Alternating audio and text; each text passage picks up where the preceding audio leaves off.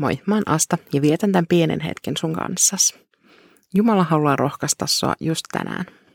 Kun joku uusi kauppa tai leipomo avataan, riittää ensikertalaisia asiakkaita. Mutta jos se ei ole hyvä, asiakkaat ei palaa ja ennen pitkää täytyy laittaa ovet taas säppiin.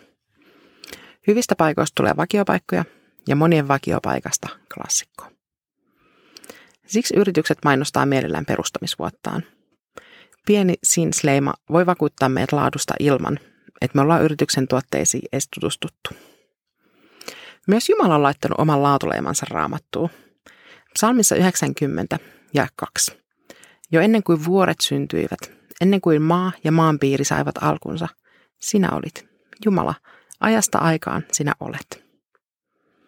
Jumala oli siis olemassa ennen kuin aikaa, saati vuosilukuja oli edes olemassa – Ehkä jostain maapallon sedimenttikerroksista löytyy vielä leima sins ennen kuin maailma luotiin.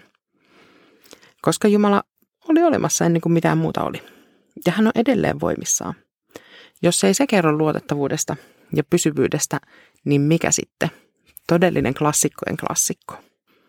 Mä voin raamattua ja luomiskertomusta lukiessani vain yrittää kuvitella, miltä kaikki on näyttänyt, kun Jumala on aloittanut työnsä. Ensin luomalla maan ja taivaan ja vasta sen jälkeen valon. Todellakin, niin kuin tuossa psalmin jakeessa kerrottiin, Jumala oli ennen kuin maailma luotiin, ennen kuin vuoret syntyivät. Jeesuskin oli mukana jo ennen aikojen alkua. Suuremmalle yleisölle hän tuli tutuksi reilu 2000 vuotta sitten, kun hän syntyi ihmiseksi, ja täyttäen samalla hänestä kirjoitettuja ennustuksia. Ja jo pelkästään syntymällään, mutta myös eläessään ja kuollessaan.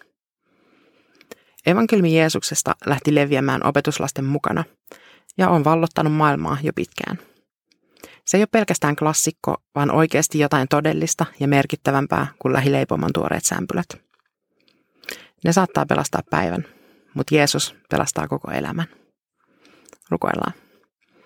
Kiitos Jeesus siitä, että sanoma sinusta on levinnyt ja tullut myös tänne Pohjolan perukoille. Me halutaan olla vuorostamme viemässä sitä eteenpäin – ja kertoa susta heille, jotka ei ole vielä sinusta kuullut.